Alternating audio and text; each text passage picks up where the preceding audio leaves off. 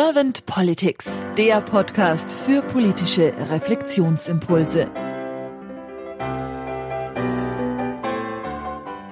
Herzlich willkommen zu einem neuen Podcast von Servant Politics. Ich spreche heute mit Jörg Reuter. Mein Name ist Claudia Lutschewitz. Guten Morgen, Herr Reuter. Morgen, freut mich hier zu sein. Herr Reuter, Sie sind Food-Experte, so würde ich es jetzt einfach mal nennen. Sie sind Geschäftsführer von Art Project Nature and Nutrition.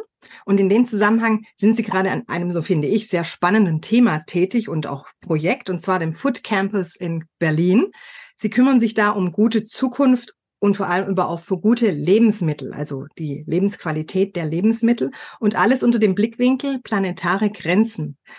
Das heißt, Sie schauen auf die Foodbranche aus einem ganz besonderen Blickwinkel, so habe ich es verstanden. Und Sie sind auch ein Vordenker dazu. Aufmerksam wurde ich unter anderem auf Sie vor, ich glaube, das war so Anfang August, da haben Sie bei LinkedIn einen Artikel geschrieben oder einen Post geschrieben, den Sie angefangen haben mit den Worten, wir brauchen mehr Hoffnung, mehr Innovation, mehr Substanz und mehr Kooperation. Und das hat mich dann auch sehr getriggert, wo ich gedacht habe, wow, da schaust du mal, ob er offen ist für ein Podcast-Interview. Und Sie haben zugesagt. Deswegen herzlichen Dank dafür. Und ich finde, Essen und Politik hat eigentlich auch einiges gemein. Das hatte ich in Ihrem Vorgespräch schon gesagt. Also zum Beispiel diese lebenserhaltenden Bedingungen, auch der Genuss, die Verträglichkeit, vielleicht auch die Gesundheit oder auf jeden Fall die Gesundheit und die Haltung, auch die Ethik, finde ich, das Bewusstwerden und das Bewusstsein, so dass ich jetzt mal sehr gespannt bin auf Ihre Antworten zu meinen Fragen. Und wenn Sie keine erste Frage an mich hätten, würde ich einfach starten. Sehr gerne. Herr Reuter, wenn Sie über die Aufgabe von Politik mal so nachdenken, was ist für Sie die Aufgabe von Politik? Ja, ich würde da auf eine Metaebene gehen und für mich wäre die Aufgabe von Politik eine, eine Vision einer guten gesellschaftlichen Zukunft zu definieren, also die auszuhandeln natürlich auch, aber das ähm, fände ich zentral, dass wir uns darüber mal einig werden, wie so eine gute Zukunft aussieht und uns nicht zu sehr in klein-klein Themen im täglichen verkämpfen.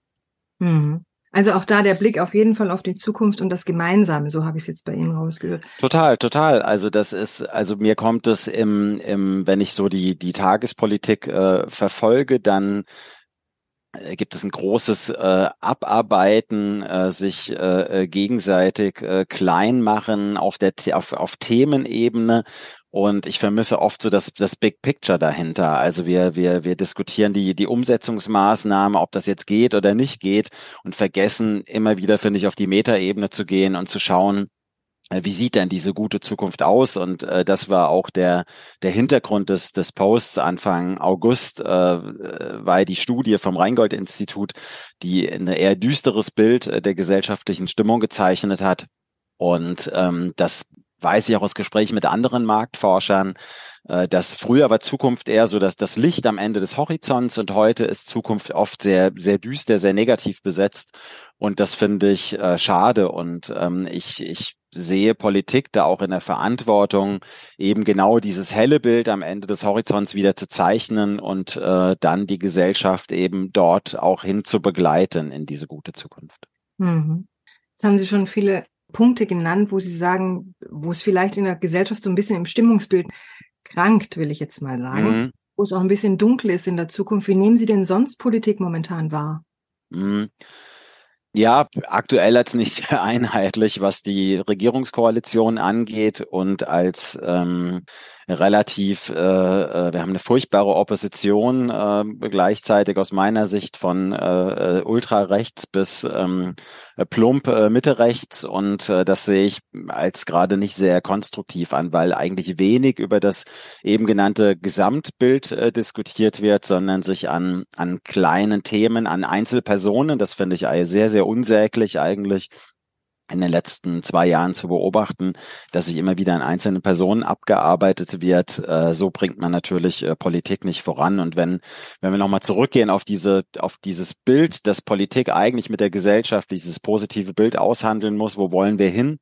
Dann ist natürlich die Aufgabe von Politik da auch die, die Rahmenbedingungen für zu schaffen, wie wir dorthin kommen und äh, natürlich auch immer wieder zu unterstützen und zu lenken, wie dieses Zielbild zu erreichen ist, wenn es nötig ist, wenn das eben nicht aus, aus der eigenen Kraft passiert. Und ähm, auch das gehört ja dazu, dass bei jeder jede Transformation, jede Veränderung bringt ja auch immer vorübergehende Verlierer und Verliererinnen. Also das muss man sich ja bewusst sein. Das darf einen aber nicht von Entscheidungen abhalten. Und auch da ist Politik aus meiner Sicht in der Pflicht, das dann abzumildern für diese Gruppe, die vorübergehend vielleicht zu den Verlierer oder Verliererinnen gehört. Sie haben jetzt dieses Gesamtbild angesprochen und auch dieses positive Bild. Das finde ich ein sehr schönes Narrativ. Gerade auch die Rahmenbedingungen, das passt ja auch wieder zum Bild. Und vielleicht fällt dann auch der ein oder andere auch eher aus dem Bild raus. Oder der eine oder andere war noch gar nie drin. Das kann man so vielleicht auch noch sehen. Wenn Sie einen Wunsch äußern dürften für die Politik der Zukunft, was wären denn so Ihre Wünsche, wo Sie sagen, das brauche ich neben diesem Big Picture vielleicht für die Zukunft, das brauche ich oder würde ich mir auf jeden Fall wünschen für die Zukunft? Mhm. Naja, genau, für, für mich wäre schon das Gesamtgestalterische. Ähm, ich, äh, das, das wäre das, also wenn ich bin dann immer natürlich, wenn ich, wenn ich auf meine eigenen Wünsche gehe, bin ich schnell bei Food-Themen. Äh, das ist, äh, daran kann man, glaube ich, auch vielleicht viel festmachen, was an gesellschaftlichem Wandel passieren äh, müsste. Das finde ich schon, dass wir da den Mut hätten, in eine Transformation reinzugehen. Ernährung äh, äh nachhaltig zu machen und, und Lebensmittelproduktion und ähm, genau, ist vielleicht ein schönes, äh, schönes Übungsfeld, auf was man äh, schauen kann, wie man äh, Gesellschaft mitnehmen kann, aber eben auch hier das positive Bild zeichnen muss. Und auch hier sind wir wieder im täglichen drin, dass die Schlagzeilen dann eher sind, äh, wir dürfen nur noch eine Currywurst im Monat essen, äh, als die positiven Bilder dahinter zu beschreiben. Herr Reuter, ich bringe im Podcast ganz gerne diese Kanzlerfrage. Ich glaube, Sie kennen es schon. Mhm. Manchmal nenne ich es auch Glaskugelfrage. Bei Ihnen würde ich es jetzt gerne Kanzlerfrage nennen. Mhm. Und stellen Sie sich jetzt mal vor, Herr Reuter, Sie hätten jetzt wirklich ein Team an Ihrer Seite und Sie wären auch Bundeskanzler geworden. Und in Ihrem Team wären sehr viele Menschen, die tatsächlich diesen Blick auch auf dieses Food erhaltende, dieses zentrierte, was den Planeten auch betrifft, dieses, die Grenzen auch, was die Natur und das Miteinander der Menschen, der Tiere, der Natur miteinander betrifft, haben und Sie könnten jetzt zwei bis drei Ihrer Fokusthemen angehen. Mhm. Was wären denn so Ihre Fokusthemen, die Sie am Anfang mit Ihrem Team anstoßen wollten? Mhm.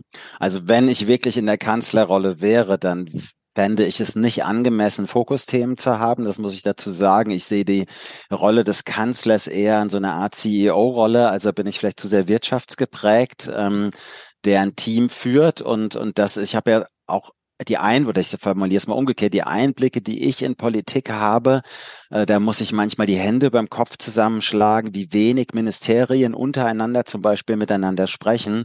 Und das fände ich, das wären für mich zentrale Projekte, die eher in Organisationsstrukturen angehen, ähm, äh, als, als ich glaube nicht, es fehlt uns an Themen. Also auch die, die, die, wenn wir uns jetzt das Koalitionspapier anschauen würden, äh, der aktuellen Regierung, da würden wir wahrscheinlich ganz viele Haken dran machen und sagen, Mensch, das ist doch super gedacht, das geht doch in die richtige Richtung. Aber was wir sehen, ist was völlig anderes. Und deswegen würde ich mich gar nicht an einzelnen Themen abarbeiten wollen, sondern sagen, Mensch, die, die stehen ja, die sind vielleicht nicht gut vermittelt, aber die stehen. Was wir brauchen, ist die Struktur, wie wir gemeinsam arbeiten, also auch hier wieder das Thema Kooperation. Wie kommt man auch zwischen verschiedenen Ministerien viel mehr ins Gespräch untereinander? Und vor allen Dingen, wenn Probleme erkannt sind, wie geht man die an? Und äh, auch da erlebe ich äh, Politik und Ministerien oft als sorry, extrem oldschool. Äh, wenn ich sehe, wie die jungen Leute in meinem Team, wie die heute arbeiten, in agilen Prozessen mit Sprints und so weiter, also wo Probleme sehr schnell versucht werden zu lösen, äh, kooperativ, dann würde ich mir das auch äh, für Politik wünschen. So das, das wäre erstmal so mein, mein Big Picture. Äh, wenn ich natürlich dann als Jörg Reuter Themen setzen sollte, dann wäre ich, bin ich, sorry, bin ich wieder bei Food-Themen und ähm, das will ich noch kurz gerne platzieren. Das Lebensmittel haben einfach einen hohen negativen Impact auf die planetaren Grenzen. Und äh, da muss was passieren. Also Lebensmittel sind für ein Drittel der Treibhausgase verantwortlich, für 75 Prozent der Biodiversitätsverluste, für äh, die Hälfte des Grundwasserverbrauchs und so weiter. Also da gibt's äh, viel zu tun und es ist wie immer, man kann Teil des Problems oder Teil der Lösung sein. Und ich finde es eben sehr spannend, Wege aufzuzeigen, wie man Teil der Lösung sein kann. Wow, das klingt für mich sehr schön. Vielen herzlichen Dank für diese vielen Impulse, Herr Reuter, und diesen bunten Blumenstrauß. Herr Reuter, habe ich Ihnen jetzt irgendeine Frage nicht gestellt, die Sie im Zusammenhang mit Politik der Zukunft vielleicht gern beantwortet hätten?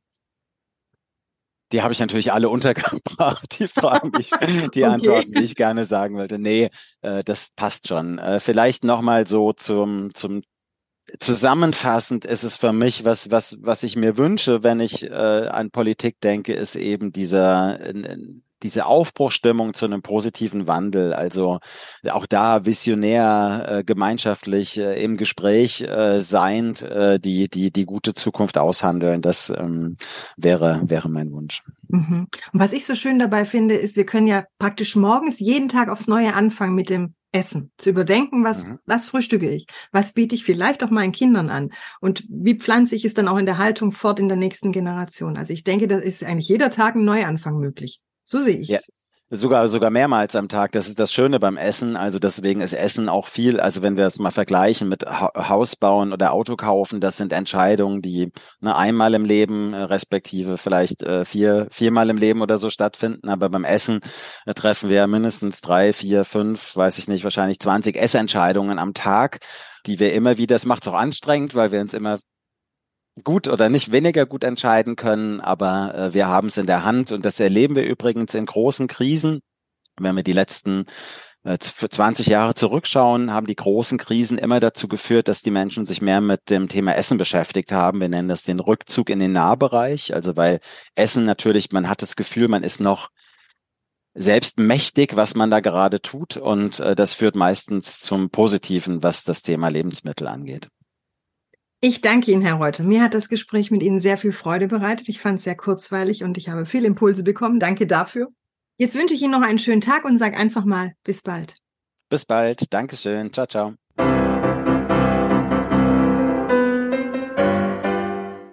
Servant Politics gibt's auf Spotify, Apple Podcasts und überall, wo es Podcasts gibt.